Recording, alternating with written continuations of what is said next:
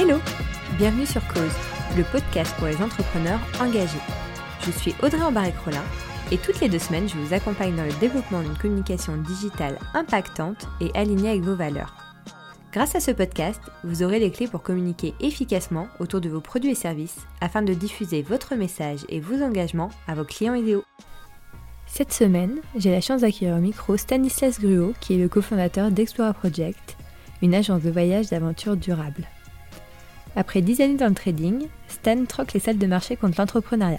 Il lance alors Explora Project avec tout d'abord une envie de vivre des émotions fortes par le dépassement physique, qui se transforme petit à petit en une volonté d'avoir un impact positif sur l'homme et sur son environnement. Dans cet épisode, Stan m'a parlé des périodes difficiles et des prises de risques quand on est entrepreneur, de la connaissance de soi pour bien s'entourer, mais surtout de l'importance de bien gérer son temps. Ensuite, Stan a partagé avec moi sa stratégie de prise de parole sur ses réseaux sociaux personnels versus sur les réseaux sociaux d'Explora Project. Enfin, il m'a parlé de ses projets futurs, et il y en a un inclusif que je trouve absolument formidable, mais je ne vais pas vous le dévoiler ici, je vous laisse découvrir euh, l'épisode, et je vous souhaite une bonne écoute. Salut Stan Salut Audrey Bienvenue dans le podcast Cause Merci, ton invitation. Bah, je t'en prie. Écoute, on va commencer par ma première question. Est-ce que tu peux te présenter en quelques mots? Oui, bien sûr. Bah, je m'appelle euh, Stanislas Gruot. On m'appelle Stan, pour être honnête. Euh, j'ai 34 ans, je suis marié, j'ai deux filles euh, qui ont un an et quatre ans. La dernière est née pendant le premier confinement. Petit passage technique. Euh, et euh, bah, je, je, parcours assez classique euh, de... J'ai grandi à Versailles, lycée maths, prépa, école de commerce. J'ai intégré l'EDEC. Euh, à Lille. J'ai fait mes études. Euh, J'y ai fait un premier passage avec une association. J'étais président de la course croisière de l'EDEC. Et ça, c'était très cool parce que c'est un peu ça qui m'a mis pour moi le, premier pied à l'étrier du monde de l'entrepreneuriat. Euh, c'était bénévole, mais il y avait déjà un gros budget, un gros événement, 50 euh, étudiants à gérer. Donc déjà, on était dans, dans, dans quelque chose d'assez structuré. Et je me suis dit, j'adore euh, cette, euh, cette, capacité à manager des équipes, à donner une vision, à piloter, etc. Euh, j'ai aussi su que j'étais meilleur à deux, et du coup j'avais un, un, un, coprésident. Et, et, donc quand j'ai lancé Explora, j'ai voulu tout de suite aussi avoir une, une cofond, un cofondateur, une cofondatrice. Et puis euh, après, je suis parti dans une, une trajectoire un peu différente de de 9 ans de trading. Euh, donc vraiment la haute finance euh, à Paris, des petits passages dans, en Allemagne et en Espagne un, un, peu rapides, et puis après Genève. Et là, c'était du trading d'actions d'abord à la BNP, puis euh, en crise post Lehman Brothers, donc 2009. Donc c'était vraiment la foire. Euh, et puis ensuite, euh, et ensuite euh, du trading de matières premières agricoles. Donc j'étais trader de blé, de colza, de tournesol, de maïs. Donc on gérait des bateaux de 60 000 tonnes. C'était richesse du monde. Euh, dans une grosse multinationale américaine qui s'appelle Cargill, qui était un système très méritocratique, respectueux de la personne, mais très très très avide de résultats. Donc euh, des années euh, dont je me souviens euh, euh un sentiment de de très de très grande tout allait vite quoi. Beaucoup de beaucoup d'activités. Ça allait vite. Chaque jour, euh, chaque matin, les compteurs étaient un peu remis à zéro. Mm.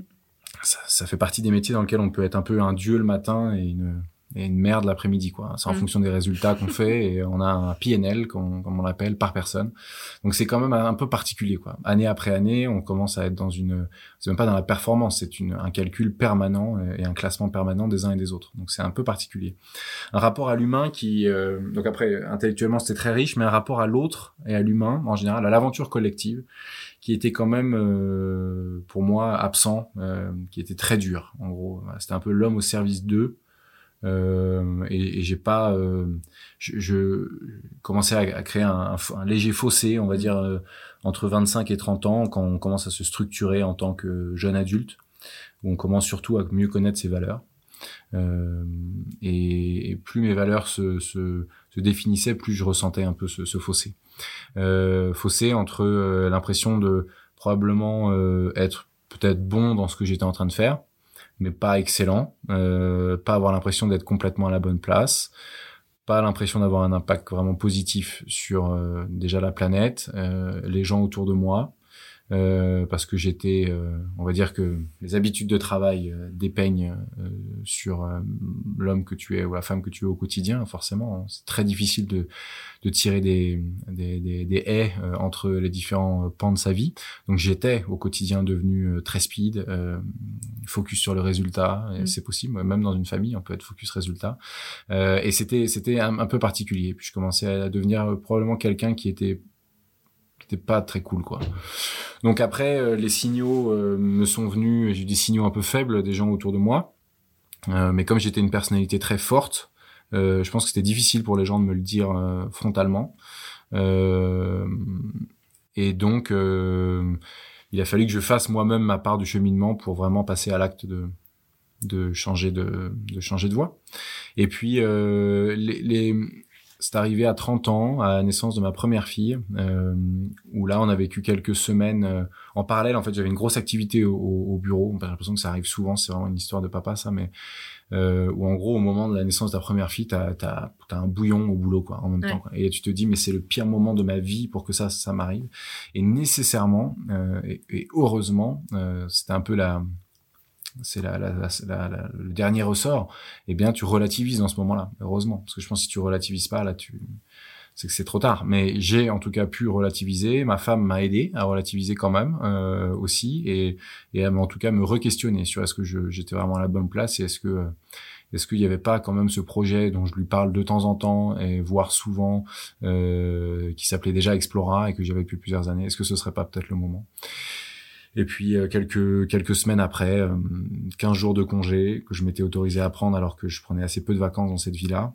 Et euh, famille, amis proches, on met ça sur la table. Je me montre avec mes failles, ma difficulté perso à la, à, à la situation du moment. Euh, je me montre du coup un peu en, en ouais faillible, en détresse, etc. Qui était quand même très loin du personnage social que j'avais construit, qui était euh, ultra bourrin, ultra performant dans ce que je faisais dans le sport aussi, on peut t'en parler après, mais qui était un peu le, le sport était un peu le, le faisait la balance dans cette vie euh, radicale et, et surprofessionnelle. C'était un peu ton sas de décompression en fait. Ah ouais, c'était euh, un exutoire obligatoire euh, pour me retrouver sans stimulation visuelle, parce que c'est un métier qui on n'en parle pas beaucoup, mais on devient complètement zinzin, on est devant 15 écrans. Euh c'est euh, une hyperstimulation euh, visuelle permanente. Euh, donc ça déjà c'était un peu euh, ouais j'en avais j'en ai eu j'en ai eu besoin. Donc j'ai construit à la hauteur du, du, du, du, stress et du stimuli que j'avais dans cette vie là, j'ai construit bah, mon équivalent sportif qui donc est devenu coureur extrême quoi mm. parce que à côté j'avais besoin de vraiment compenser et puis et puis j'étais retour de ces congés là en, en août 2017 euh, je suis rentré, j'ai posé ma dème. Et euh, c'est la troisième que je posais dans cette boîte. Euh, et les deux d'avant, euh, se sont transformés en promotion. Tu vois, c'est un bon. la carotte pour te garder. C'est un bon tips que je peux donner si vous avez envie d'être promu. Barrez-vous. Alors il faut être prêt à en assumer les conséquences. J'y étais prêt, mais euh, mais disons que j'ai pas, j'avais probablement pas assez confiance dans mon projet, pas assez mûri le truc. donc euh, j'ai dit ok, bah, c'est reparti. Euh, je repars pour un tour mm. de 2-3 ans. Et puis c'est comme ça que ça s'est passé. J'ai posé une première dème en 2012, une autre en 2014, et puis après en 2017. Et, euh, et donc j'ai lancé euh, Explora euh, quelques mois plus tard. J'ai pas pu partir physiquement immédiatement et, euh, et courant 2018, j'ai pu lancer Explora, qui a donc deux bonnes années maintenant. Et je regrette pas, mais ça a été un choix de, ça a été un choix quand même vraiment radical quoi parce mm. qu'on était euh, mariés avec une fille là on en a deux aujourd'hui dans des conditions de vie qui étaient sympas et, et, du coup qui allaient avec avec le métier donc euh, ça a été euh, c'est un choix familial en fait. Je crois que dans, dans l'aventure entrepreneuriale, on le dira jamais assez. Euh, il y en a pas il y en a pas qu'un ou qu'une qui pilote quoi. Il y en a mm. quand même à la maison qui qui ont pas toujours les bons côtés d'ailleurs. En plus, c'est pas facile hein, comme rôle parce qu'on a on a la logistique, ça c'est sûr. Mm. Et est-ce qu'on a le, le, le, reward? Bah ça dépend. Et c'est pas hyper facile, je trouve comme rôle. Et je crois que ma femme là-dessus y est pour beaucoup. Mm. Carrément. Ouais, et en plus c'est marrant que tu dis ça parce que Mathilde, qui est l'invitée du l'épisode d'avant, euh, m'a parlé de son déclic environnemental et justement c'était la naissance de sa première fille. Et du coup, ça, ça va m'introduire ma, ma, seconde question, qui est tu passes du coup de, de trader en plus sur des matières premières agricoles, donc du coup qui est tout sauf de l'engagement social. Et du coup, tu lances Explora Project, qui là est donc une agence de voyage d'expérience du coup durable. Donc tu passes d'un du trading où du coup tu n'es pas du tout dans le, côté un peu entrepreneuriat engagé à justement cette envie de développer ton projet entrepreneurial à impact. Du coup, ça a été quoi toi ton déclic? Bah, hum, alors déjà, je, je, nuance un peu parce que euh, c'est vrai que bon, le trading a mauvaise presse, il n'y a aucun doute avec ça. Par contre, euh, il y, a des, y, a des, y a des manières de, de, de, faire du trading qui sont plus vertueuses que d'autres. Et en l'occurrence, Cargill euh, est le plus grand et le plus, enfin, est le géant du secteur, mais, quand même a, euh, a depuis plus d'une dizaine d'années euh, des vraies démarches très fortes parce qu'ils avaient aussi euh, eu des démarches capitalistiques terribles sur le bah, ouais, Cargill, c'est l'huile de palme, c'est euh, mm. la déforestation, c'est les orang-outans, c'est c'est quelques scandales sur le soja euh, en Amérique latine, etc. aussi mais c'est que ça reste une, une, une, boîte qui, qui, qui réagit vite, qui, qui est pas particulièrement opportuniste, qui, qui, qui a, pas d'actionnaire dans cette boîte. Enfin, je suis pas là pour faire la pub de Cargill, mais je, je, c'est, c'est une belle boîte. C'est une très belle boîte. C'est une boîte familiale euh, qui est pas cotée en bourse, qui a de compte à rendre à personne. Euh, donc, c'est la plus grosse boîte de la planète que personne ne connaît. Grosso modo, Cargill. Oui, parce que je bossais avant dans la finance et j'en avais pas entendu parler. C'est gigantissime, c'est quasiment 200 000 employés, euh, c'est gigantissime. Ça appartient à la famille Cargill, famille américaine, et c'est le, le, le, leader du de, mondial incontesté de du négoce et de la transformation de produits. Mais en gros, ils ont quand même en fait, c'est déjà chez Cargill que cette euh, conscience environnementale aussi est autant que ça puisse paraître, mais mm. parfois la, je crois que la, vérité est dans la nuance. Mm. bah, que j'ai, en tout cas, ça, la graine a été plantée à ce moment-là. Il y avait des actions autour du soja green, autour de la de la sustainability sur le sourcing de nos produits, euh, et on y était hyper attentif parce qu'on était en direct avec les coopératives, les farmers, etc. un peu partout dans le monde. Et pour ma région, moi, c'était IMIA, donc Europe, Middle East, Africa. Et du coup, on, regardait vraiment les sourcings.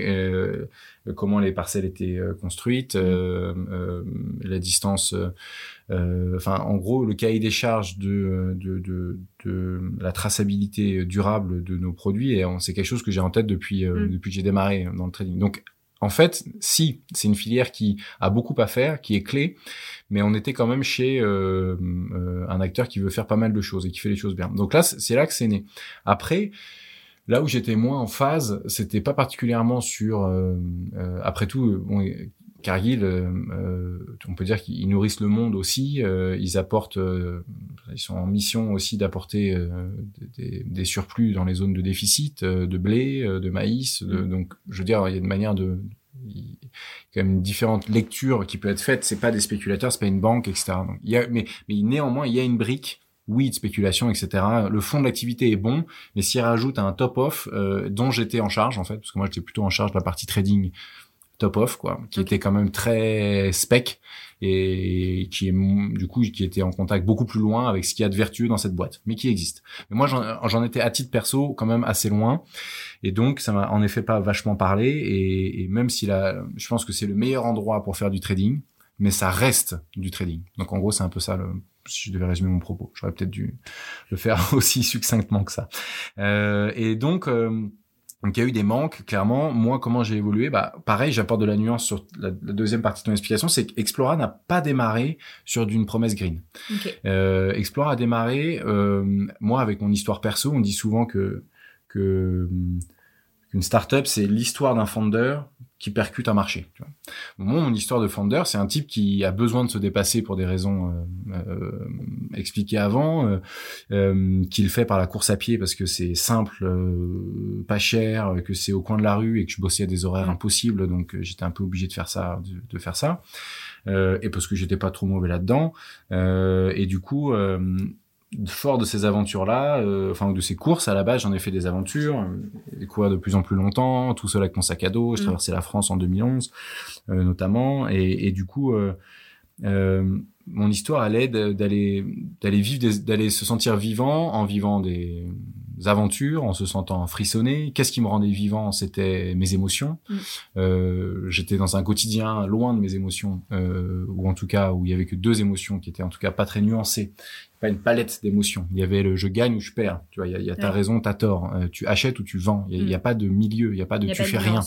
Il y a pas de tu fais rien, t'attends parce qu'il Mm. faut faire quelque chose. Si tu fais pas, c'est que t'as t'as t'as pas de du coup t'as pas d'opinion. tu vois. Mm, mm. Donc euh, ça c'est le, le, le biais euh, que je vois et c'est des structures qui, qui, qui poussent à, à la décision et attendre est rarement bienvenu. Du coup, je trouve que ça ça extrémise un peu euh, euh, les personnes euh, et les opinions d'ailleurs. Euh, et, et donc en gros, euh, moi je me sentais vivant quand j'étais un peu plus euh, relax, quand j'étais un peu plus, euh, quand j'avais pas à trancher, à choisir, quand j'étais, quand le temps, je laissais un peu le temps filer. Donc j'ai eu un assez vite nécessité d'être dans un, une nécessité d'être dans des aventures au temps un peu long, euh, et, euh, et, et où en fait c'est l'effort physique. Euh, qui me met- remettait, peut-être faisait un peu tomber les barrières et qui me remettait dans, un, une espèce de, de plus vulnérabilité euh, qui, qui me faisait du bien, quoi, parce que c'était quand même les moments où où, euh, où j'étais en effet un vrai sas de décompression. C'était l'anti-personnage social que je construisais, mais donc ça me faisait moi du bien. C'était presque thérapeutique, quoi. Euh, et puis euh, donc en fait c'est c'était ma conception de vivre des émotions des émotions fortes c'était par le dépassement physique donc Explora a commencé un peu sur cette promesse là après euh, le marché du voyage d'aventure a explosé euh, euh, en, en- chez les anglo-saxons puis a commencé à Mm. devenir de plus en plus euh, important dans l'expérience l'aventure micro-aventure etc Mm. en France donc là c'est l'essor de ce marché là donc à la base on a démarré avec des aventures euh, qu'on appelait expéditions pour euh, créer une plateforme de marque qui soit euh, un peu, tu vois, un peu, un peu vaillante, pionnière, etc. Et euh, mais il y avait des expéditions assez courtes et c'était quand même assez engagé, assez physique, quoi. Parce que moi, je valorisais, euh, on est fier de soi quand on s'est donné physiquement. et puis, le dépassement, en fait. voilà. exactement. Ok. Ma conception du dépassement était plus physique que mentale. Euh, et mais mental, c'était un plus, mais bon, Il faut Et- les deux, je crois. ouais, voilà. En gros, et en gros, euh, j'ai cheminé du coup aussi, et puis euh, nos participants nous ont fait des retours Mm. euh, trop physiques, on voudrait moins physique, on a peut-être des choses plus intérieures, etc. Mm. Et puis, euh, et donc on a élargi aussi sur les sur des expériences plus, voilà, plus, euh, dans le dépassement physique, et donc beaucoup plus accessible physiquement. Donc on a commencé à parler à une audience beaucoup plus large. Ça, c'était fin 2019, euh, début 2020. Ok. Euh, donc après euh, peut-être peu, six mois, neuf mois de lab où on avait déposé la marque, euh, essayé des choses. On a commencé à trouver notre notre angle, euh, ouais milieu 2019 à peu près. Euh, et puis après le côté le côté durable. Euh, les participants nous le, remont- nous le remontaient en disant ah c'est super chouette, c'est de la bouffe en vrac, local et tout, il y a pas de déchets, c'est cool. On dit ouais bah c'est cool, carrément et tout, bah c'est important. Et en fait, au début, le why vraiment d'Explora, c'était c'était plutôt de en fait de, de trouver une solution au surtourisme mondial. Tu vois. Enfin moi, je, moi je trouvais ça horrible que moi je suis pas du tout du sérail du tourisme euh, du tout. Je me considère du- même pas l'être aujourd'hui du tout.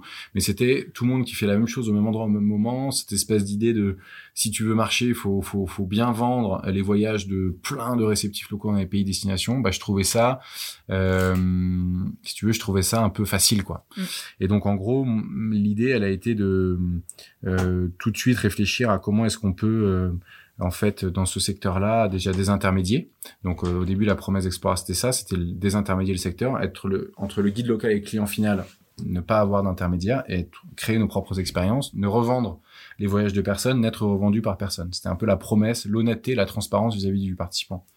Et du coup, en effet, euh, euh, ça c'était comme ça que ça a démarré. Et puis en fait, on s'est rendu compte avec les feedbacks des participants, avec le, avec euh, nos, mon cheminement personnel peut-être. euh, J'avais changé d'univers, donc j'étais probablement plus réceptif à ces sujets que je, ne- je ne l'étais avant. Et aussi parce que dans l'opinion publique, euh, ce sujet-là est devenu de plus en plus, de plus en plus audible. Mm. Euh, eh bien, on s'est rendu compte finalement que notre solution, en fait, s'inscrivait dans un débat, dans un sujet, euh, enfin dans un défi beaucoup plus grand encore que le surtourisme, qui était le réchauffement climatique, quoi, qui était Mm. le step d'après. Quoi. Je dis, mais plutôt que de réorganiser un secteur, en fait, là, il y a aussi un sujet peut-être d'impact carbone, de déchets, de machin. En fait, c'est, mais en fait, le tourisme, ça fait combien euh, C'est quoi la taille du le, pro... enfin, le, le problème du tourisme? Comment combien est-ce qu'il pèse dans ce problème climat? En fait, c'est 10%, tu vois, des gaz à effet de Mm. serre. Donc évidemment, le voyage d'aventure, c'est c'est c'est pas tout le tourisme. Enfin, c'est quand même 30%. Et, donc en fait, on s'est dit mais il faut qu'on fasse cet extra mile pour être pour en fait être complètement cohérent. Et, et donc on est passé entreprise à mission. Euh, depuis euh, octobre, fin octobre 2020. Donc notre raison d'être, c'est d'être l'acteur engagé du tourisme d'aventure qui offre donc cette idée d'être pionnier, qui offre au plus grand nombre euh, cette idée de démocratiser justement l'expérience et de pas être en boutique agence dans notre coin à Annecy mm. pour 15 euh, pelés euh, et faire les trucs parfaitement pour 15 personnes. Tu vois, l'idée c'est d'avoir quand tu veux avoir un impact, faut que tu touches des gens. Ouais. Tu touches beaucoup de gens. Moi, je, je, préfère avoir un impact sur 80% des gens pour leur faire réduire de moitié leur impact carbone que sur 2% des gens pour les ayatollahs du truc, pour faire le parfait parfait du parfait. Quoi. Mm. Donc en gros, qui offre au plus grand nombre une expérience de voyage à impact positif pour l'homme et l'environnement. Donc du coup, on a vraiment posé ça, impact positif quand tout le monde est en train de dire que c'est un impact hyper négatif.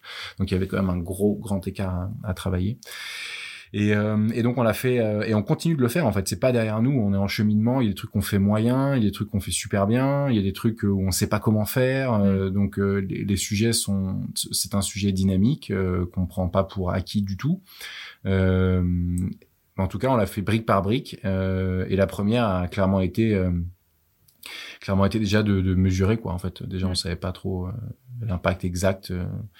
On parle du tourisme en effet le tourisme quelle est la part de l'aérien quelle est la part de nous comment on est dans cette euh, photo moyenne du tourisme? Nous on, déjà on est comment sur l'échiquier? Bon déjà on est hyper bon parce que le voyage d'aventure c'est quand même les, plutôt les bons élèves. Est-ce qu'on peut faire encore mieux? Et est-ce que on peut insuffler la même chose dans notre secteur? Et est-ce que notre secteur peut insuffler au reste du au reste du, du tourisme? C'est un peu les différentes phases. Donc là, on est dans la phase où euh, on a posé quelque chose dans notre secteur et il y a des acteurs du, du secteur de voyage d'aventure qui font comme on, comme qui commencent à copier ce qu'on fait dans la, dans la, ce qui est bien hein, d'ailleurs. Mieux, et, et, tant mieux, et c'est très très bien. Euh, et, et, donc cette espèce d'idée d'en faire un peu un espèce de label ou en mm. tout cas, enfin pas le commercialiser ou faire quoi que ce soit, mais l'idée en tout cas créer une référence me plaît beaucoup et je pense elle est, elle est, elle est, elle va dans le bon sens. Donc en gros, ouais, entreprise à mission, on mesure l'impact réel de nos expéditions. Euh, on s'est donc entouré d'une docteure en écologie, euh, Laura, euh, qui euh, a construit un modèle avec des hypothèses qui sont dispo sur le site, un protocole, etc., pour montrer ce qu'on savait faire, les hypothèses qu'on avait prises, les les, les hypothèses, donc les choses qu'on ne sait pas aujourd'hui vraiment mesuré. On attend des avis contradictoires. On en a eu quelques-uns qui sont venus nous, pas forcément, enfin, challengeants sur les, les, hypothèses. Il y a des hypothèses qu'on a changées d'ailleurs depuis certaines, mais c'est euh, complètement à la marge. C'est à la troisième virgule, mais néanmoins, ça montre qu'il y a des gens qui sont allés regarder dans le fond et ça, c'est une bonne dynamique. Mais très très peu quoi. Dans l'absolu, les gens ont quand même, quand même une culture de la headline. Mm. Euh, du titre accrocheur et donc on va assez peu en profondeur des choses. Donc nous on voulait pas aborder ce sujet de cette manière-là. Pour nous c'est pas de la philo, c'est des maths. Donc euh, on a euh, calculé. Enfin notre démarche responsable elle est dans des Excel. Hein, elle est pas c'est pas sur des c'est pas sur des panneaux publicitaires quoi. Donc on a calculé ces impacts-là, essayé de se dire bah, par rapport aux accords de Paris qui est la seule boussole qu'on a à ce jour, jusqu'à ce qu'on nous en donne une, une nouvelle. Ça, je pense, c'est pas de notre de notre de notre ressort ou pas aujourd'hui en tout cas. Donc, on a pris cet objectif-là. Il y a encore des hypothèses énormes cet objectif parce qu'on donne des objectifs par français, incluant l'impact de l'industrie euh, qu'on redistribue sur tous les Français. Donc en fait, on, on avait deux tonnes carbone équivalent qui était l'objectif des accords de Paris euh, pour pas passer au-dessus des, des, des 1,5 degré et demi mais 2 tonnes, en fait, ça inclut l'industrie. Donc, ça veut dire que si tu regardes à la personne, ça doit être encore moins que 2 tonnes, mais on ne sait pas vraiment combien moins. Mm. Donc, ça, ça, fait par exemple partie des hypothèses. Euh, moi, je vais pas dire que c'est 50% de moins. Pour l'instant, on travaille avec 2 tonnes, mais je pense que c'est même pas suffisant, en fait. Euh, mais en tout cas, on a euh, nos expéditions, tout été classé par avec des feuilles de une feuille à cinq feuilles en fonction de l'impact carbone par jour et par participant euh, au départ de Paris voilà l'hypothèse qu'on a prise parce que c'est 70% aujourd'hui de nos participants. Mais euh, probablement on pourra faire une évolution à quelque chose de plus dynamique au départ, de vrai endroit des gens. Ou, mais pour l'instant c'est le raccourci qu'on a fait. Euh, et on a nos expéditions 5 feuilles qui permettent de respecter les accords de Paris sans passer par une étape de compensation. Donc euh, en, l'état, ça fait 5 kg et demi par jour. C'est donc 2 tonnes divisé par 365 jours. Et en gros, euh, et après il y en a d'autres qui sont moins vertueuses. On a dû mettre euh, une, on a dû décider qu'une feuille on s'est pas mal posé la question qu'est-ce que c'est qu'une feuille, euh, jusqu'où on peut aller. En fait. Et là, on reboucle un peu la mission. En fait, euh, du coup, mais le meilleur, la meilleure manière de ne pas avoir d'impact, c'est de pas faire voyager les gens. Bah, moi, je suis pas d'accord avec ça, en fait. mais avec un avec un ayatollah du truc enfin déjà j'y mets un jugement de valeur donc c'est c'est pas juste mais avec quelqu'un qui serait très radical il pourrait dire euh, euh, bah il faut arrêter de voyager mm. Euh, la décroissance etc mais ce secteur là les discours euh, des des grands porte-parole du mouvement comme Camille Etienne qui dit il faut alors pas ne plus voyager mais en tout cas voyager en France. Et puis j'ai j'ai ouï dire que c'était un peu votre volonté chez Explora aussi de transformer un petit peu, euh, en tout cas depuis la crise de la Covid, justement de vous recentrer pas mal sur la France. Ouais, bah, on l'a fait au début par nécessité, euh, et en fait notre cheminement responsable est arrivé exactement, enfin a vraiment euh, pris de la un coup d'accélération pendant ce premier confinement où on s'est reposé la question de qui on était et à conserver. Ça c'est juste qui est notre cause en l'occurrence. Je vais pas tirer de grosses ficelles, mais c'est exactement ce qui s'est passé. On sert à quoi en fait? En mm. fait, euh, est-ce qu'on peut continuer à voyager comme on le fait depuis 50 ans? Mm. euh, Non, bah alors pourquoi est-ce qu'on est en train de regarder les Pourquoi est-ce qu'on regarde ce que fait l'industrie alors en fait? Du coup, euh, donc on a mis des grands coups de godasse dans les rétros, on les a cassés en deux et on a dit on regarde devant quoi. En fait, ça sert à rien. Euh, et on a en effet, euh, donc on fait beaucoup de France. On a 75% des expés qui sont accessibles en train. Alors moi, j'ai rien sur la France à proprement parler. Je, je voyageais en France, ça m'importe peu. Si, si t'habites, euh, tu vois, si t'habites à Lille, euh, bah, va en Belgique, quoi. Enfin, c'est en effet plutôt, est-ce que tu peux y aller par un moyen non ou très peu carboné? Euh, Donc ça, c'est donc le train et l'essor du ferré est une bonne solution en Europe, le retour des trains de nuit, etc. Donc nous, mm. on accompagne carrément ce mouvement. On a l'objectif d'être à 95% accessible en train au départ de Paris d'ici... Euh, bah, c'était d'ici 18 mois au moment où on, est, on, est, on a été entreprise à mission. Donc aujourd'hui, c'est presque dans un an. Mm-hmm. Euh, donc ça c'est clair que l'idée c'est de faire des voyages de proximité donc ça passe pour reboucler ce que dit Camille avec qui je me suis déjà entretenu plusieurs fois euh, et bah c'est il y, a, un, on peut pas passer par euh, autrement que qu'imposer une certaine sobriété. Ça, il y a aucun doute. Après, est-ce que tu dois couper complètement le voyage? Ben moi, à l'inverse, euh, eh ben je me dis que l'homme aujourd'hui, il y a plusieurs choses. L'homme est euh, fondamentalement fait pour, euh, est curieux et, et, et, fait pour explorer la planète, pour euh, découvrir des nouvelles choses. C'est ça qui lui permet d'acquérir aussi le respect des choses, c'est de découvrir une certaine forme de diversité. C'est difficile de respecter l'environnement et la planète si tu le connais pas si tu ne la connais pas. Euh, mais c'est pas pour autant que tu peux tout faire de ce discours-là, mais en tout cas, je pense qu'il faut laisser la possibilité d'eux. Et je me dis aussi, euh, et, en toute honnêteté, je sais pas si c'est, je sais pas si c'est un bon argument en fait, franchement, mais je me dis, vu comme on fait les choses aujourd'hui et comme chacun de nos voyages et, et l'impact carbone est réduit, je préfère qu'ils le fassent avec nous qu'avec d'autres. Mais est-ce qu'il il faut que les gens continuent à voyager tout court? Euh, Je parle je parle de ces 25 aujourd'hui et bientôt 5% de notre catalogue où tu prends l'avion. Euh, et je me dis quand même que euh, si on si on si on s'accroche aux mathématiques, euh, si tu fais très attention à ta consommation de viande, l'isolement de ta baraque ou ton appart, si tu prends pas l'avion du tout, enfin autrement que pour un voyage, une fois tous les 24-36 mois, pour faire un moyen courrier au départ de Paris, sur un vol, sur un appareil récent qui est bien rempli, tu peux respecter les accords de Paris. C'est mm. possible. Donc, ça sert à rien mm, mm. d'être euh, trop radical non plus. Donc, on a gardé dans cette logique-là, en, en, mettant toutes les autres sphères, en mettant des warnings sur il faut pas consommer ces voyages plus d'eux, etc. On a, on a euh, une catégorie de voyage, n'a pas énormément, mais un peu du voyage d'une vie, un peu exceptionnel pour aller voir les aurores boréales, machin. Donc, on a maintenu le, le moyen courrier. Donc, trois heures, euh, la définition est c'est un type d'appareil le moyen courrier. Donc donner des heures au départ de Paris, c'est toujours un raccourci. Euh, j'ai déjà dit 3 heures, on m'a dit oh mais là vous avez un truc à 4h15. En fait, c'est un type d'appareil. Mais c'est plutôt l'espace européen. Et je crois que aujourd'hui le tourisme d'ailleurs euh, le tourisme donc Explora, c'est le tourisme pour les Européens en Europe pour les Français aujourd'hui. Évidemment, demain, il n'y a pas de raison qu'on fasse pas voyager des Européens. Je préfère faire voyager un Allemand au Danemark euh, ou euh, en Suède qu'un Espagnol. Donc, euh, je n'ai pas le problème. J'ai rien, j'ai rien avec la France ou avec les frontières. C'est juste, c'est juste quel est l'impact carbone d'un déplacement. Pour moi, euh, c'est juste ça qu'il faut regarder. Donc, pour l'instant, sur l'espace européen.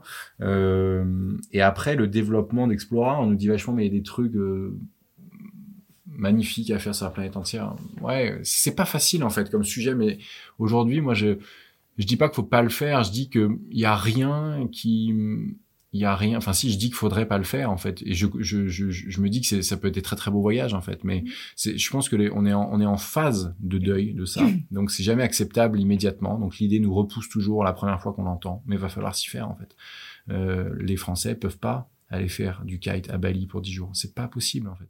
Je partage complètement ta vision. Hein. J'ai un blog de voyage, donc je ne vais pas dire aux gens du jour au lendemain ne voyagez plus. Voilà.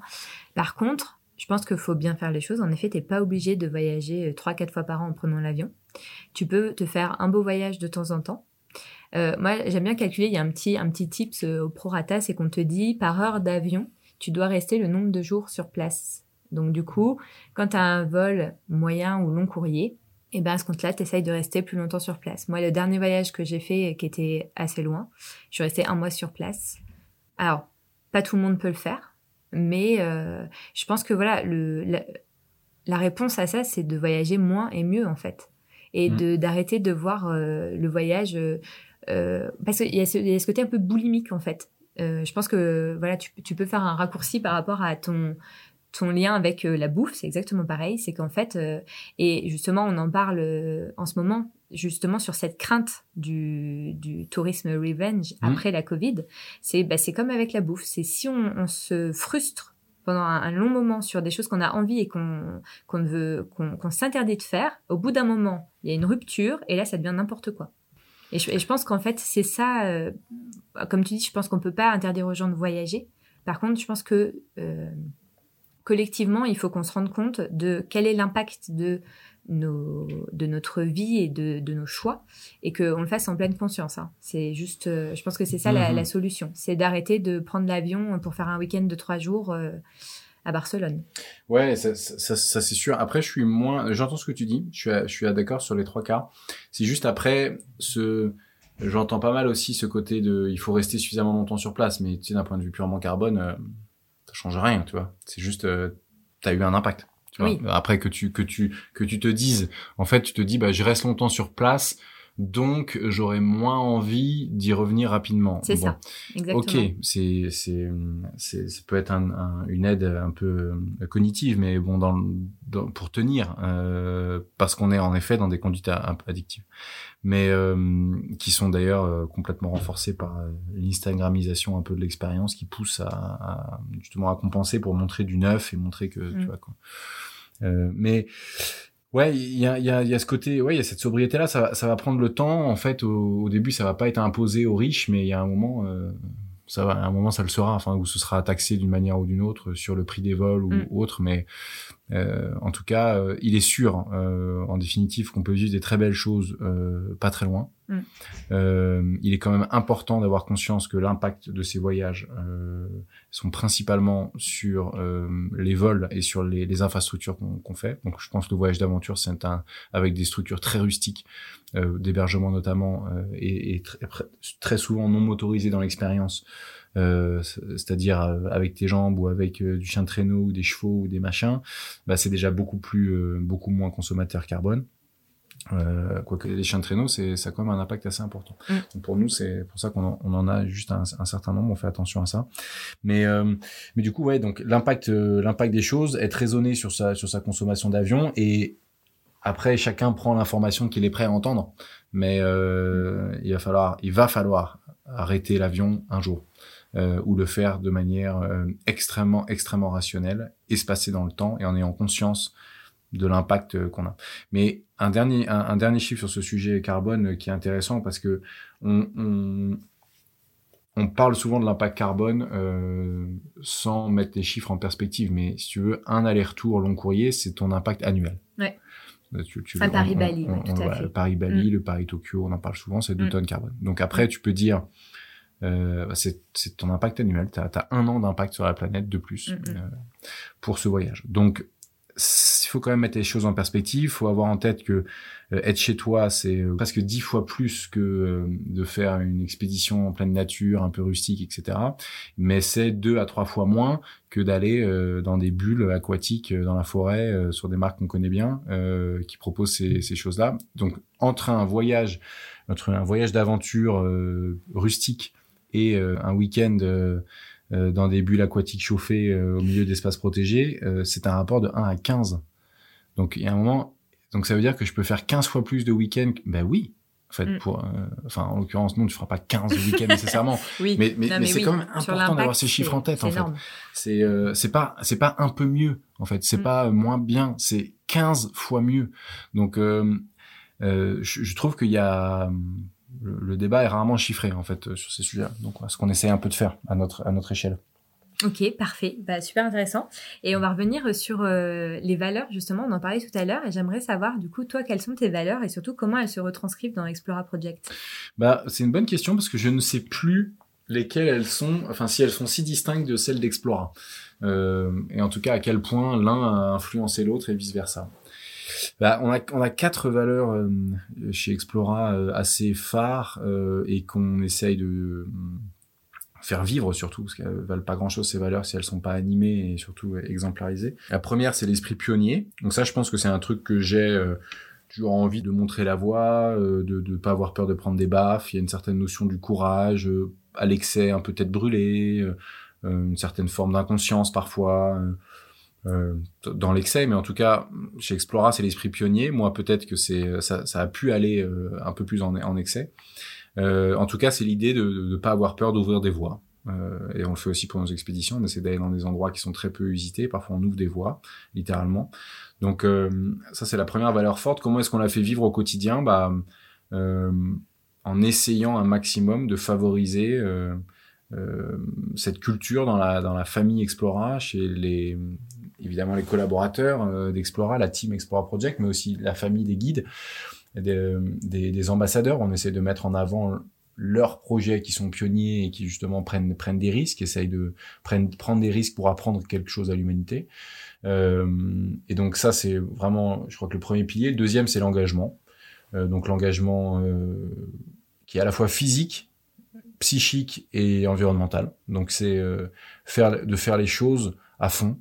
Euh, et du coup de porter haut et fort ce qui nous semble être une, conviction euh, essentielle euh, au gré et faisant fi des critiques. Euh, et on en a essuyé quelques-unes sur sur notre positionnement un peu engagé sur le sur le secteur, euh, parce qu'évidemment on bouscule, et évidemment on dit euh, intuitivement euh, qu'il y en a qui font pas bien. Je, je l'ai fait pendant ce podcast aussi. Euh, et donc euh, derrière, bah, on prend des baffes. Moi je prends des baffes, mais c'est pas grave. Je pense que ça passe par là aussi de vouloir changer les choses. Et et puis après la, la troisième valeur c'est le collectif. Moi, j'ai toujours eu gros, une grande passion et une de de- d'avoir un, un rôle et en tout cas une vision pour un groupe. Euh, le groupe me galvanise, le groupe euh, me donne confiance, euh, le groupe est hyper riche, le groupe euh, quand il est bien constitué est complémentaire, euh, etc. On dit toujours voilà cette fameuse cette fa- fameux dicton que la somme des individualités est, est, euh, et euh, merde, je trouve plus. Voilà, la force du groupe est supérieure à la somme de ses individualités. Et en gros, euh, en gros, ça, je le- je- j'en suis sûr. Donc tout de suite, quand j'ai lancé l'aventure Explora, en tout cas moi, ça me correspond énormément et ça me parle. Donc j'ai essayé de construire une équipe évidemment qui soit complémentaire et, et, et l'aventure Explora d'ailleurs euh, est une aventure assez communautaire dans la manière dont la marque a été construite. Euh, communautaire autour de justement de valeurs euh, de valeurs communes et et aussi dans l'expérience parce que 70% des gens qui voyagent ils s'inscrivent seuls. Euh, donc euh, ils sont à la recherche aussi du, de, de gens et de passionnés euh, qui portent les mêmes valeurs avec qui ils peuvent vivre cette expérience. Et, et la dernière ce serait le- la qualité et l'expertise. Enfin je fais pas si je peux pas faire bien quoi. Euh, j'ai certains donc l'excès de ça c'est un peu l'envie de, de le d'excès de compétitivité ou d'avoir euh, l'envie d'être un peu le meilleur, de faire le, d'avoir la meilleure offre, etc.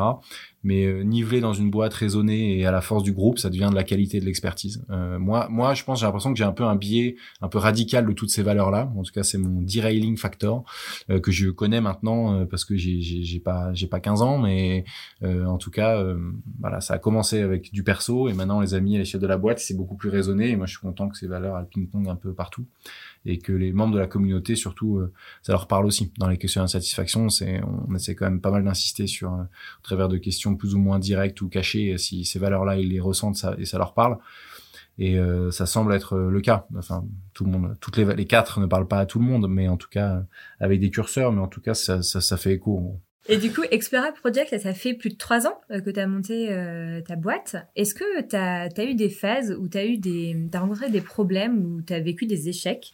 Et, et, si oui, si tu peux nous les raconter et savoir surtout comment tu as rebondi suite à ça. Oui, il y a eu des moments. alors, les moments les plus compliqués, il y a, y, a, des phases et puis il y a des il y a des difficultés euh, momentanées. Euh, il y a des périodes qui sont compliquées. La première période compliquée, c'est euh, c'est quand le une fois l'euphorie du, du, tout tout début passé, tu te rends compte, bah, tu vois, tu lances un projet depuis quelques mois et pas grand chose se passe. Tu mm. vois. Il y a encore une inertie terrible euh, où, où, où, cette charge est trop lourde et toi toute seule, tu l'as fait avancer de, de demi millimètre en demi millimètre. Bon bah là, euh, pour reprendre cette image de la charge qu'on pousse, bah, j'ai cherché plus de bras assez vite. Euh, après, chaque solution vient avec sa part de risque. Mm. Chercher plus de bras, donc j'ai pris un risque financier. Donc j'ai dû faire à côté, euh, essayer de trouver des fonds. Mm. Mais c'est un peu ça en fait le l'idée, je trouve, de l'entrepreneur, c'est qu'au début on a des on a des problèmes, on résout un problème qui peut amener un autre questionnement, mais parfois qui est beaucoup plus long terme. Et c'est un peu comme ça que les projets avancent au début. Quoi. Il mm. faut, faut, faut, arrêter d'essayer d'avoir la réponse à tous les problèmes identifiés tout de suite avant de poser la première pierre ou de d'avoir une action sur le premier problème urgent et important qu'on a devant les mains. Donc clairement, j'ai résolu pas mal de problèmes euh, en m'entourant d'experts, de, de, partenaires, de, de, de, salariés assez vite. Euh, il a fallu faire une levée de fonds. Euh, donc j'ai pu trouver des fonds.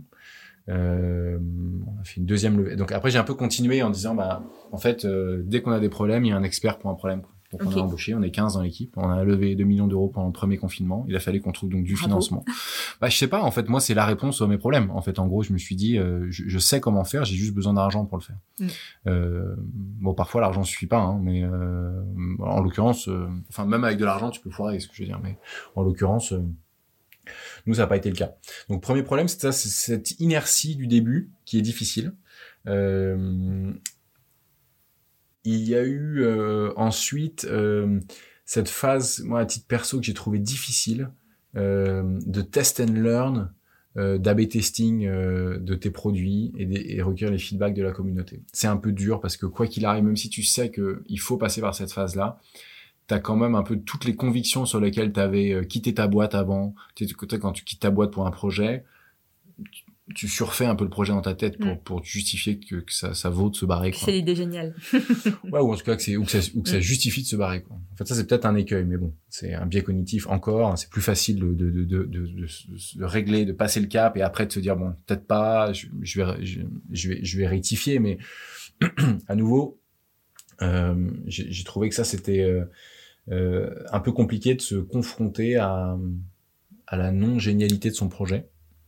Euh, par contre, euh, et après les difficultés, enfin franchement, il y en a eu plein. On est dans un secteur qui est qui est qui est drivé par les ou qui était peut-être euh, drivé par les, les, des géants qui font ça depuis 40 ans et qui étaient complètement trustés, des, des, des coûts d'acquisition qui étaient euh, de folie euh, sur Google ou sur Facebook ou machin parce qu'il y a des gros historiques avec beaucoup de fonds qui qui enchérissent etc donc il a mm. fallu qu'on soit créatif. Donc d'où qu'on crée de la communauté qu'on crée du contenu organique de qualité. Il faut qu'on arrête de, de, sponsoriser notre business au au, pays, au marketing payant, quoi. Donc ça, quand même, il a fallu qu'on soit un peu créatif. Il a fallu qu'on passe d'agence de voyage à, bah, en fait, il faut aussi qu'on soit une boîte de production. Il faut qu'on fasse du contenu de ouf mm. euh, pour que les gens euh, cliquent euh, tout de suite et aient envie de venir et qu'on les inspire et tout ça. Bon, ok, bah, c'est un autre métier, quoi, en vrai. Donc, mm. en fait. ça n'a pas été des voilà ça a été juste réagir assez vite et se rendre compte en fait qu'on est en train d'évoluer dans un secteur avec des grandes murailles très très costauds autour de soi et que la marge de manœuvre va être fine sauf si on n'a pas de quoi construire des murs, mais on a peut-être euh, au moins des échasses, quoi. Donc, euh, du coup, on a essayé de faire un peu avec nos moyens, mais quand même prendre un peu de hauteur sur nos sujets. Et puis, au final, on s'est rendu compte que ça nous permettait euh, de, de, de, de bah, ça, on a testé pas mal de choses et, ça et ça a pas mal marché en acquisition sur ce biais-là de, de créer de contenu de super qualité et de construction d'une communauté du coup avec de l'acquisition qui était principalement organique. Donc ça c'est vachement mieux et beaucoup plus simple pour un business au début parce que tu as quand même beaucoup mm. moins d'argent à injecter. Ouais, j'allais dire euh, beaucoup moins cher aussi parce bah, que la, les publicités euh, Google ça coûte un bras. Ouais ouais, Google, Instagram, mm. Facebook, etc. Ça ça peut être assez cher. Mm, euh, et au début surtout tu mets ça en regard de bah, c'est vraiment à mettre, tu vois, la qualité de l'acquisition payante, c'est, bon, ce serait tout un sujet, mais c'est à, à, mettre au regard de la qualité de tes produits. Mais en fait, au début, c'est assez facile de tirer des mauvaises conclusions. C'est-à-dire, tu peux avoir une mauvaise acquisition, pas parce que tu n'étais pas bon sur ton acquisition, ton acquisition et tes produits, c'est pas les bons, en fait, au bon mm. moment. Donc, euh, disons, l'acquisition marche pas, ouais, mais t'as pas les bons produits. Euh, l'acquisition marche super bien, on a des super bons canaux. Non, tu as des bons produits. Euh, donc, en fait, arriver à comprendre qu'est-ce qui est une bonne acquisition, euh, et qu'est-ce qui est un bon produit et comment les deux interagissent l'un à l'autre pour pas prendre des mauvaises décisions. Penser que ton acquisition est bonne alors que c'est ton produit qui est bon et inversement. Donc ça, c'était au début euh, cette mécanique-là. Euh, enfin, savoir quel KPI dans ton business te permettent de comprendre ça, c'était assez clé. Et, et, avant d'avoir la lucidité de, de, de, de, cette double dynamique, enfin de cette dynamique euh, en tête, on a trouvé que c'était un peu dur de piloter quand même l'acquisition et le, catalogue de produits, et donc le positionnement, et donc de faire des business plans, donc de, tu vois, après tout, après s'enchaîne. Quand tu es dans le secteur, c'est du travel, c'est comment tu fais de l'acquisition de, clients versus la qualité du produit que tu as à leur montrer. Donc c'était quand même clé. Donc avant ça, j'ai trouvé qu'on était un peu dans la, dans la brume. Euh, et donc ça, ça n'a pas été une période évidente. Et donc là, comment s'est entouré? Bah, euh, experts, des experts. Donc les experts, on a moi, je suis vraiment du, du, du clan de que l'entrepreneur doit être ultra connecté et s'entourer un maximum de bonnes personnes évidemment. Euh, donc ça veut dire comment tu gères ton temps parce qu'il faut créer beaucoup de surfaces de contact pour rencontrer les bonnes personnes. Moi, par exemple, je fais des meetings de 30 minutes. Donc j'envoie des, je fais des meetings de 30 minutes avec les gens de l'extérieur, pas plus. Quoi. parfois c'est un peu rude parce que c'est c'est vite, c'est rapide, mais j'ai euh, j'ai deux, fois deux heures dans la semaine. Pour l'américaine. Ouais, deux fois deux heures pour l'extérieur. Ok et tout le reste c'est explorant.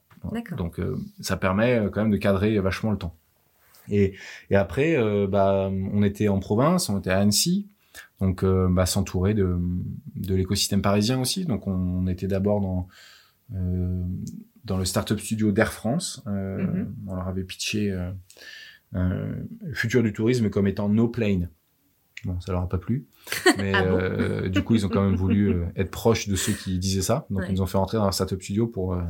Non, non, mais ah, en fait, ils sont beaucoup plus ouverts que ce que l'opinion publique peut penser. Mais oui, euh, non, puis ils font beaucoup de choses pour. Un sujet sur la France, même. Pour que les avions soient moins polluants aussi. Enfin, il y a beaucoup de travail là-dessus. Ouais, il y a du travail là-dessus, mm. c'est sûr. Euh, après, euh, assez vite peut-être, mais il y a du travail. Ouais, bien sûr, c'est c'est compliqué. Ouais, mm. c'est compliqué. Ils sont, tu, peux faire mieux, mais tu, dans l'absolu, ça reste, ça reste pas, pas, ça reste un business difficile à, mm. à défendre dans l'absolu. Mais donc du coup, on a, on est rentré dans un startup studio six mois. Après, le startup studio a fermé. Il devait nous faire une levée de fonds. Donc ça, ça a été un autre moment un peu technique en décembre 2019, euh, début janvier 2020. Donc il y a une grosse année maintenant où du coup on a perdu notre euh, pied à terre à Paris, euh, les fonds qui devaient nous allouer et tout ça, mm. ils ont fermé un peu le robinet. Ils ont fermé littéralement le studio euh, pour se recentrer sur le corps aérien suite à la faillite de Thomas Cook et, mm. bref, il y a eu tout un changement de direction chez Air France. Donc ça, ça a été un moment compliqué. Mais après, euh, si t'es connecté, euh, trois lunchs plus tard, euh, on rentrait chez 50 Partners, un autre accélérateur, et on levait 2 millions euh, trois mois après. Donc finalement, alors qu'on devait lever 600 000 avec Air France. Donc finalement des difficultés de courte durée si dès le début du projet, t'es entouré, t'es connecté, tes problèmes, ce sont pas les tiens, ce sont ceux des gens qui te financent et qui t'accompagnent. Ce sont, c'est des problèmes à partager, à évoquer le mm. plus tôt possible. Euh, c'est beaucoup plus facile de résoudre des problèmes sur des signaux faibles que, que sur des signaux écrasants et trop forts et trop tard. Donc euh, voilà, ça a été euh, juste créer un écosystème d'experts autour de, des produits, de l'acquisition, de la levée de fonds, de, de la création de communautés. Mm. Euh, de tous tes sujets autour de tous boîte, quoi. Ouais, de tous les mm. sujets, de, de après de notre secteur en tout cas et de notre de, de, notre boîte. Donc. Euh, ok, donc si on devait résumer, c'est bien s'entourer pour éviter justement, enfin pour aller au-delà en tout cas des potentiels problèmes qu'on peut rencontrer dans une boîte, c'est ça? Ouais. Ton conseil, si tu avais un conseil à donner, ce serait de bien s'entourer en fait. Ouais, de bien s'entourer, de savoir ce qu'on sait faire et ce qu'on sait pas faire. Mm. Euh, L'intérêt de lancer une boîte à 30 piges par rapport à 20, c'est que je pense c'est compliqué à 20 de savoir ce que tu sais vraiment faire. Euh, mm. Tu as une idée de un peu qui tu es dans le tempérament, euh, mais exactement tes expertises, euh, c'est pas évident. Quoi. Donc euh, moi je trouvais que c'est plus facile à 30 ans, après c'est mon biais, mm. euh, et donc savoir là où je vais pas pouvoir être compétent en fait. Et il y a quand même énormément de problèmes qui ne peuvent se résoudre qu'avec des experts. Donc ça sert à rien de, de, de croire qu'avec sortie d'école de commerce tu vas pouvoir ratisser 360 sur tous les sujets. C'est faux quoi. Et d'ailleurs tu mm. peux ratisser sur pas grand chose.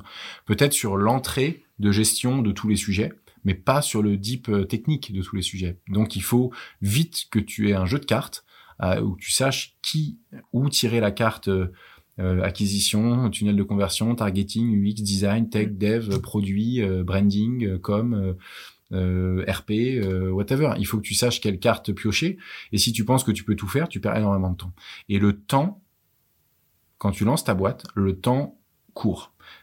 Euh, et le temps court à une vitesse folle, évidemment, mais c'est surtout que le temps, il joue contre toi à un moment. Enfin, je veux dire, aujourd'hui, tu vas avoir un mec qui... aujourd'hui, des financeurs te regardent un projet et te disent, franchement, ils aimeraient ne pas le dire, mais c'est un biais que je vois systématique. Vous existez depuis combien de temps et vous faites quoi? Si les deux sont incohérents, le mec a perdu du temps. Il a perdu du temps parce que c'est pas le bon mec. C'est un raccourci qui est fait systématiquement. Mm. Donc si ta, ta boîte elle explose au bout de 10 ans parce que t'as pas changé de modèle comme Amazon, fine, très bien. Mais, des fonds extérieurs, ils vont regarder euh, entre, ils vont, enfin ils vont forcément se dire si j'injecte de l'argent aujourd'hui, ça veut dire que ça va marcher dans combien de temps? Si déjà il a rien fait pendant les quatre premières années, euh, ça va être compliqué que que ça déclenche tout de suite. Enfin il y a, y a un je trouve qu'il y a ce biais-là du temps qui court. Donc, euh, c'est un projet euh, Explora, c'est pas mon projet du tout. C'est moi qui en suis le visage aujourd'hui par simplicité et parce que j'en connais euh, toutes les facettes aujourd'hui, mais je suis pas expert des de, de, la plupart des sujets qu'on a chez nous qui sont gérés par des experts. Euh, J'ai mon avis à donner, je suis ravi d'être au courant. Euh, je dois partager la vision de ce que j'ai pour cette boîte pour être sûr que chaque domaine d'expertise euh, est suffisamment irrigué de cette vision. Mais après, euh, Explora, si j'avais été tout seul, ça aurait pas donné grand-chose, c'est sûr. Et euh, donc, euh, on est allé vite, pas parce que le projet marche, parce qu'on a transformé une vision en action en prenant du risque rapide, beaucoup plus vite que beaucoup parce que j'ai fait, ça faisait dix ans que je mesure le risque que je dois prendre tous les jours sur ma position pour quel reward. Donc j'ai fait la même chose pour ma boîte. Donc euh, c'est juste que ça aurait pu être une panade monumentale au bout de six mois ou d'un an.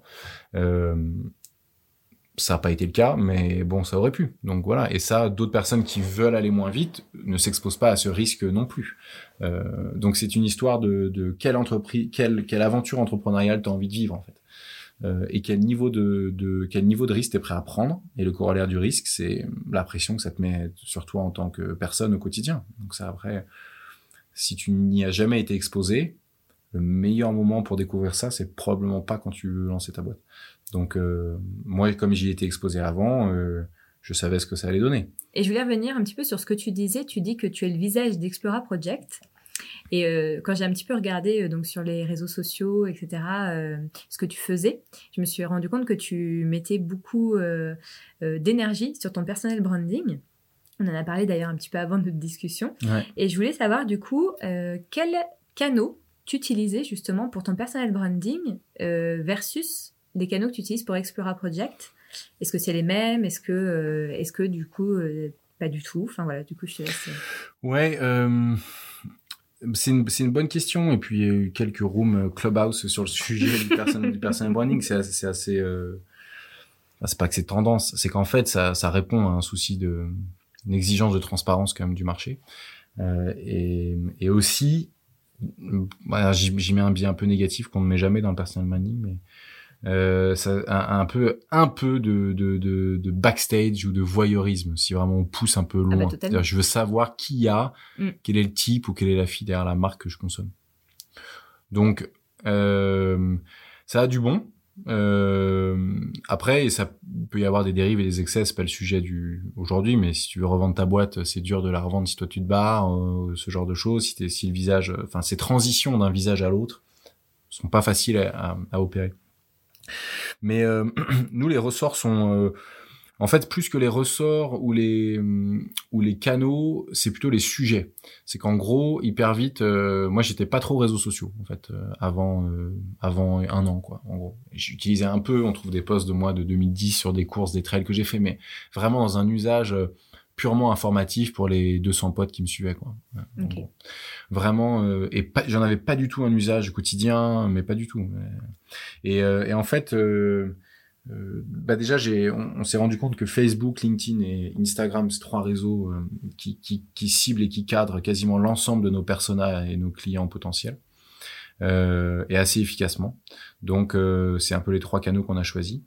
Et, et après j'ai bah, toujours dit bah, c'est le personal branding, c'est intéressant parce qu'en fait, ça permet de, de, de challenger, euh, de challenger qui tu es en tant que marque et de savoir. Donc en fait, on voyait beaucoup de bons autour de la, de la construction des valeurs, de la plateforme de marque, du discours qu'on veut avoir, du visage qu'on veut donner, du ton, etc.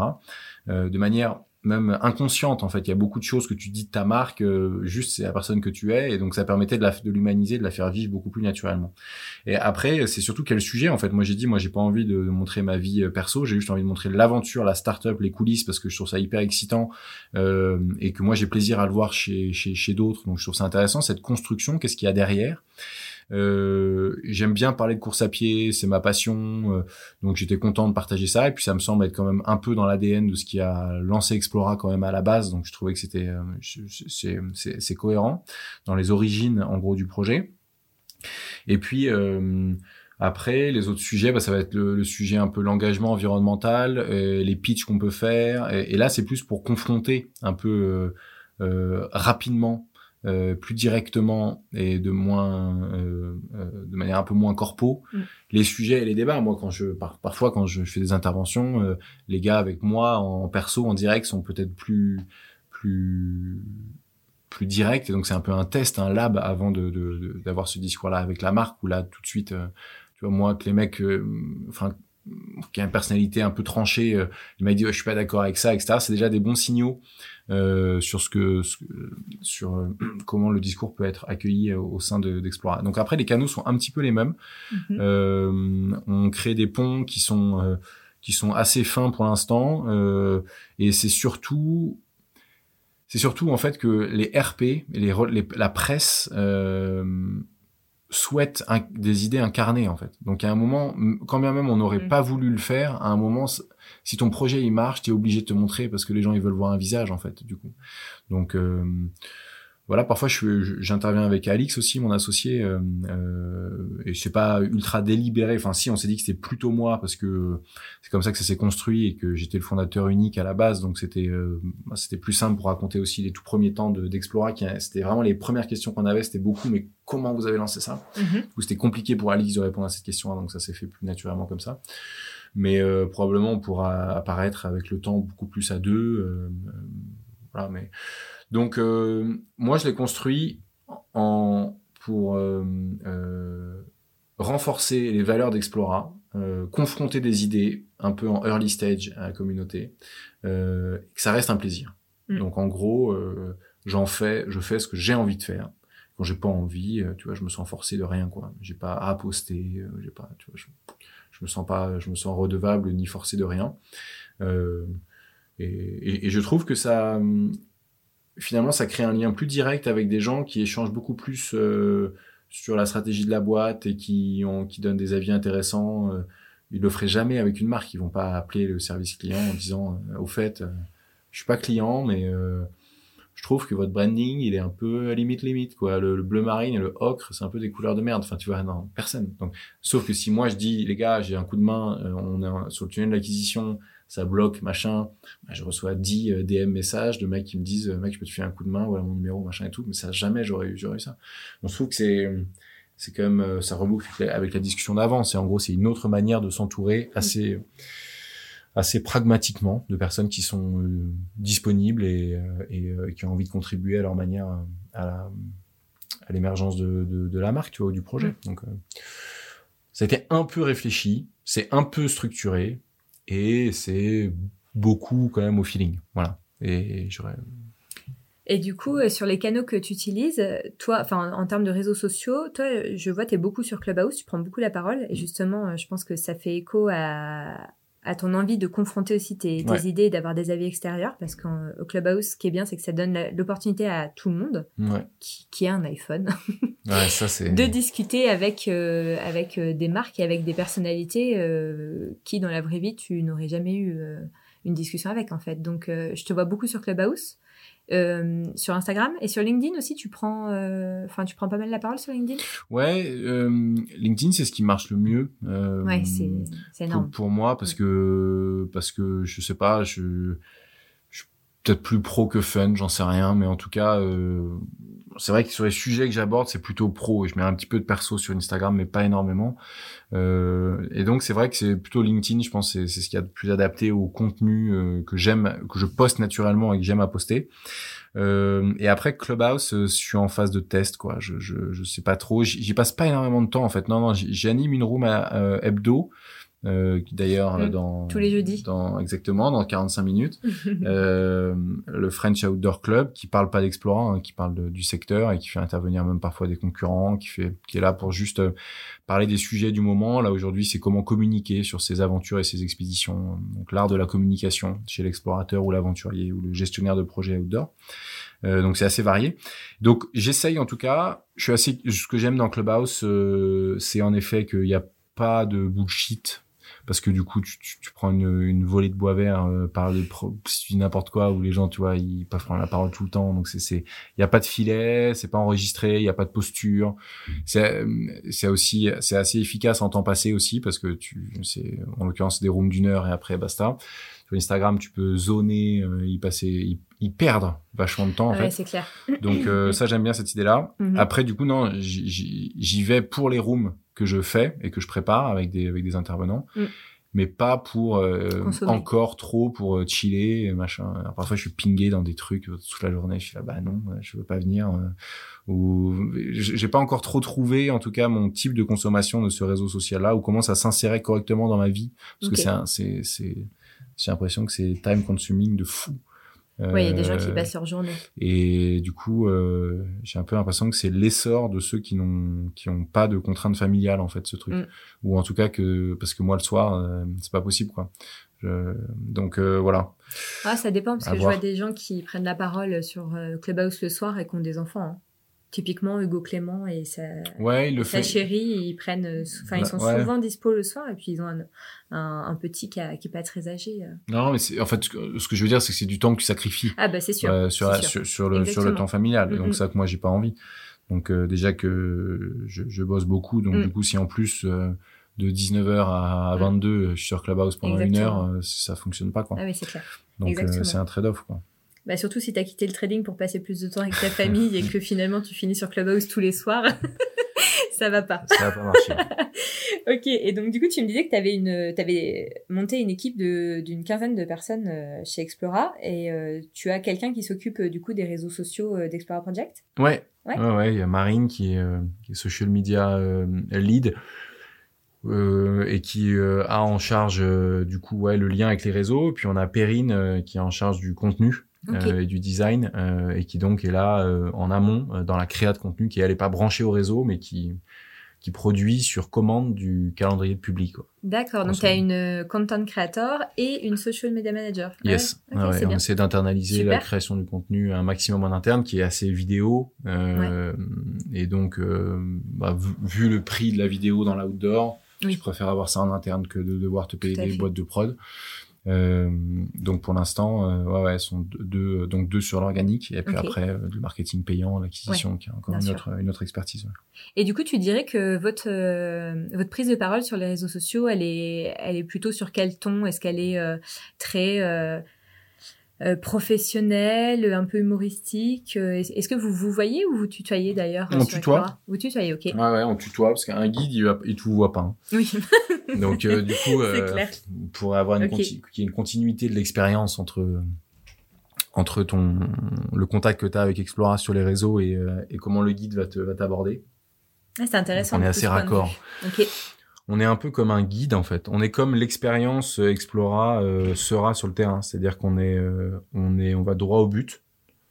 Parce qu'il faut parfois aller vite, donc on n'a pas de, il y a pas trop de phrases longues ou d'enrobage, pas du tout même.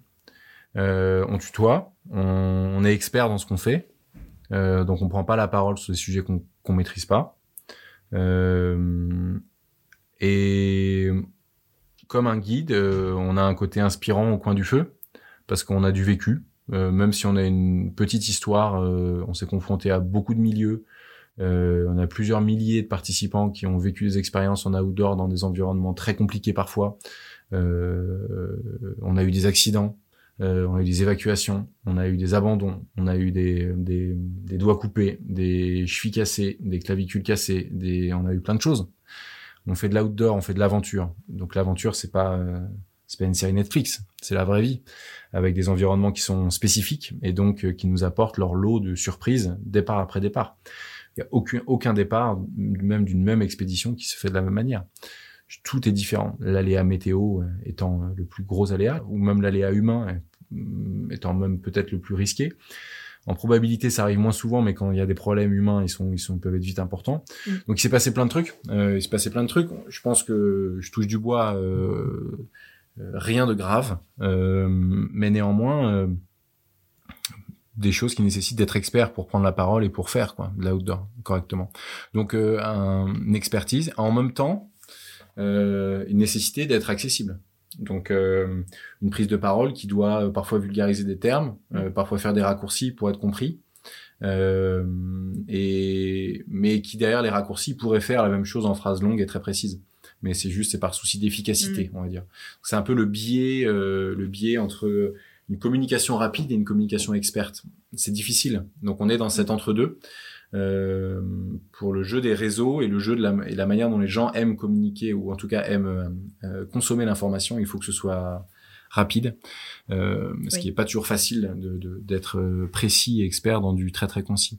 Donc je dirais qu'elle est elle est c'est une communication de, de savoyard elle est directe elle est simple en même temps elle est dans son temps j'espère en tout cas euh, mais elle est, elle est, elle est polie, tu vois. Elle est pas, elle est pas humoristique euh, vraiment. Euh, elle est, elle est casual, elle est détendue, mais elle est pas humoristique à mm. en parler. à nouveau, il faut choisir ses combats. C'est difficile d'être expert quand t'es, quand t'es, quand tu fais des blagues sur nos sujets. C'est en tout cas hyper facile. C'est possible, hein, tu peux trouver, mais c'est moins.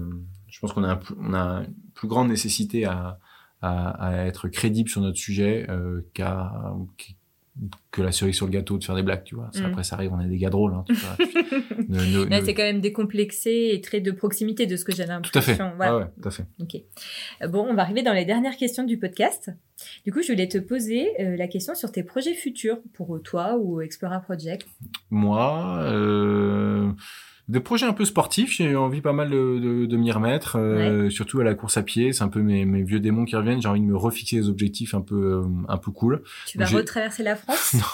Non, vrai que ça, ça, ça, fera dix ans. Ça fera dix ans bah en septembre. Donc euh. j'ai vu passer sur Instagram que peut-être que pour les dix ans tu le referais. C'est vrai, c'est vrai, peut-être. je, je je suis pas encore au clair dans, dans ma tête, mais j'aimerais faire autre chose. Ok. Mais en tout cas, ouais, les courses d'ultra en plusieurs jours comme ça m'excite pas mal. Euh, après, euh, pour explorer, il y a, y, a, y a, énormément de, il y a énormément de directions possibles. Là, le Covid nous force un, un, un travail de, de focus, euh, mais on a pas mal de choses dans les cartons, euh, pas mal de choses dans les cartons euh, qui sont assez euh, larges, qui peuvent aller à Explora Kids, Explora Family, euh, des événements plus, plus, un modèle un peu plus événementiel avec des courses ou des compétitions autour de nos, de nos valeurs d'outdoor. Euh, de sport, de communauté, etc. Mais sur plusieurs jours, euh, chronométrés ou autres, tu vois, vraiment un rendez-vous annuel. On commence à avoir une communauté tellement grande que euh, euh, en complément de notre business model d'agence de voyage, ça peut être intéressant et pertinent d'avoir un, un rendez-vous annuel pour cette mm. communauté quand même. Donc du coup sur des volumes plus larges. Bah ouais ouais plus court euh, plus court plus plus large euh, en, en, en, population touchée mais mm. euh, non parce que tu peux pas partir en voyage avec 2000 personnes alors que tu peux faire un événement avec 2000 personnes ouais alors voilà bon l'idée après pour que ça reste dans notre ADN il faudra que ce soit comme tu vois éco-conçu responsable on va faire attention à la mesure d'impact mm. etc mais voilà, on a quelque chose autour de, de l'événementiel qui nous taraude pas mal. Mm. Euh, et après, il y a plein de choses qui peuvent paraître plus fantasques sur le, le, le voyage. Euh, voyage virtuel, euh, tu vois, la capacité à voyager euh, de manière un peu plus inclusive, de, de, de vivre l'expérience de voyage pour ceux qui ne peuvent pas se permettre de voyager, ou physiquement, ou euh, financièrement, ou géographiquement, peut-être quelque chose autour de, de, partager avec ceux qui sont chez eux. un lien entre le terrain et chez eux. Je pense que le digital et le doit nous amener quelques possibilités là-dessus, mais je pense que ça peut être assez riche de faire profiter de cette émotion-là des gens qui peuvent pas se permettre de voyager. Voilà, Gros challenge. Ouais, c'est ça, ce sujet me moi me, me plaît vachement et euh, et, euh, et, et je pense que c'est là aussi on peut ou, des, années comme le Covid nous, disaient et si on regardait quelque chose mm. de, ce côté-là quoi. Ok, super intéressant. Et si tu avais un conseil à donner à des entrepreneurs engagés, ce serait quoi? Euh, de rester engagé malgré les difficultés, euh, de se fixer des boussoles euh, assez ambitieuses parce que je crois que la situation va aller qu'en s'empirant. Donc si on veut être sûr d'être bien dans son temps, il faut pas avoir peur d'avoir un cran ou deux d'avance. et de d'échanger avec euh, les entrepreneurs euh, de son secteur à impact, mais aussi avec ceux qui sont dans son secteur, enfin avec ceux qui ne sont pas dans son secteur et qui sont à impact. C'est souvent ce qu'on on, le voit pas mal. Il y a des mouvements comme celui de, de, Jean Moreau autour de, de l'impact euh, Tech for Good ou Moves qu'on voit pas mal. Mais et après aussi d'aller se confronter aux gens de son secteur qui sont un peu les all players et qui font font pas les choses aussi vertueusement qu'un nouvel entrant pourrait le faire pas pour autant qu'ils y ont pas pensé, hein. c'est juste que c'est pas facile de retourner des business models de, de 10, 15 ou 30 ou 50 ans d'âge euh, aussi facilement qu'on monte un BP de startup. Bien sûr. Donc euh, ils sont pas plus cons que les autres, c'est juste qu'ils ont besoin d'un peu plus de temps et parfois ils ont des difficultés qu'on a du mal à percevoir euh, de notre euh, mindset de, de très très early stage. Donc je pense que c'est important de se confronter à ces personnes-là aussi pour être sûr qu'on est dans les bonnes directions et qu'on prêche pas une espèce de fausse bonne parole. Euh, et puis euh, voilà, donc euh, toujours pareil, moi c'est se connecter, hein, c'est se connecter et confronter euh, de près ou de loin, c'est vraiment la, seule chose. Le gars dans son coin qui laisse passer le temps euh, et qui est gêné quand ses parents lui disent alors ça en est où ton projet, je crois qu'il y a un problème quoi en fait. Mm. Tout projet doit être vraiment partagé quoi je sais pas, c'est pas les experts, c'est peut-être pas ses parents, hein, peut-être pas eux qu'il faut se confier, mais en tout cas, ce sentiment-là de dire quand on pose la question, ça me gêne parce que je sais que euh, il y a ça va, il y a trop de problèmes pour pour vraiment que j'accepte de les partager, c'est que là, c'est trop tard. Enfin, il faut vraiment, mm. il faut vraiment, c'est une vraie alerte, quoi. Tu vois. Voilà. Ok. Et si tu avais un entrepreneur, un ou une d'ailleurs, entrepreneur engagé que tu aimerais euh, entendre sur cause, ce serait qui? Euh, je sais pas si tu l'as euh, interviewé, mais ce serait euh, très clairement Guillaume Gibaud, ce slip français. Ouais. Bah, il est bon, quoi. Il est bon, il fait ça depuis longtemps. Et il est drôle. ouais, il est très bon. J'ai la chance de partir avec lui en expé en ah, juillet l'année dernière, avec son, avec son petit frère, okay. en mouvement.